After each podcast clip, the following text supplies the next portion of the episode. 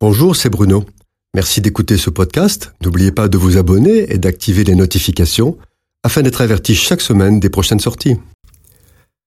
À l'époque du prophète Élisée, Naaman est chef de l'armée de Ben-Hadad, roi de Syrie. Il jouit d'une grande estime de la part du roi parce qu'il a sauvé son pays. Mais cet homme fort et vaillant est lépreux et n'espère aucun remède à sa triste maladie. À ce moment, la Syrie et Israël ne sont pas en guerre à proprement parler.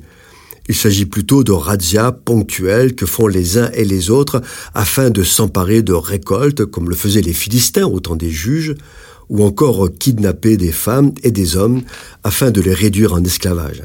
C'est ainsi qu'au cours d'une de ces campagnes, une petite fille israélite est faite prisonnière et se retrouve esclave de la femme de Naaman. Nous ne savons rien de cette jeune fille, si ce n'est qu'elle est humiliée, exilée dans un pays étranger, séparée de sa famille qui a peut-être été massacrée. Naaman est gravement malade, et certainement que sa lèpre devait lourdement peser dans le fonctionnement de sa maison. La jeune esclave, dépourvue de tout et sans espérance, connaît le Dieu de ses pères et ses commandements. Et avant de servir les hommes, elle sert Dieu, qu'elle connaît comme un Dieu miséricordieux et compatissant, lent à la colère, riche en bonté et en fidélité, qui conserve son amour jusqu'à mille générations. Plutôt que d'avoir de la rancune et de la haine, plutôt que de chercher à se venger de ceux qui sont la cause de son malheur, elle obéit à la compassion de Dieu et à sa bonté. Elle fait bien avant l'heure ce que Jésus demande à ses disciples de faire, c'est-à-dire d'avoir compassion de tous les hommes, de pardonner et même d'aimer nos ennemis. Elle obéit à Dieu plutôt qu'aux hommes, elle pense à lui plutôt qu'à elle-même.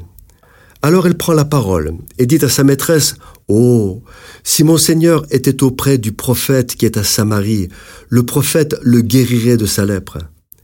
Et c'est ce que Naaman va faire.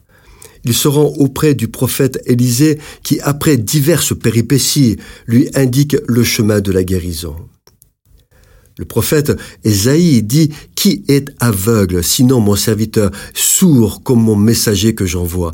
Qui est aveugle comme l'ami de Dieu, aveugle comme le serviteur de l'Éternel? Trop souvent, nous sommes impressionnés par ce que nos sens perçoivent, et c'est au travers de notre culture, nos projets, notre vécu, ou encore ce que nous espérons que nous réglons nos attitudes, nos pensées, nos paroles. La jeune servante de Naaman avait bien des raisons de ne rien dire. Elle n'a pas pensé à elle-même et à l'épreuve de sa vie, elle a regardé à Dieu qui demande d'aimer tous les hommes, d'avoir de la compassion et de ne pas juger. Tu aimeras ton prochain comme pour toi-même. Quelle leçon pour chacun de nous. Le résultat? Naaman devient témoin de l'Éternel dans son pays, et très certainement que la situation de la jeune servante a totalement changé à partir de cette heure, parce qu'elle a obéi à la parole de Dieu. Cette chronique vous a été proposée par Bruno Oldani et Jacques Cudeville.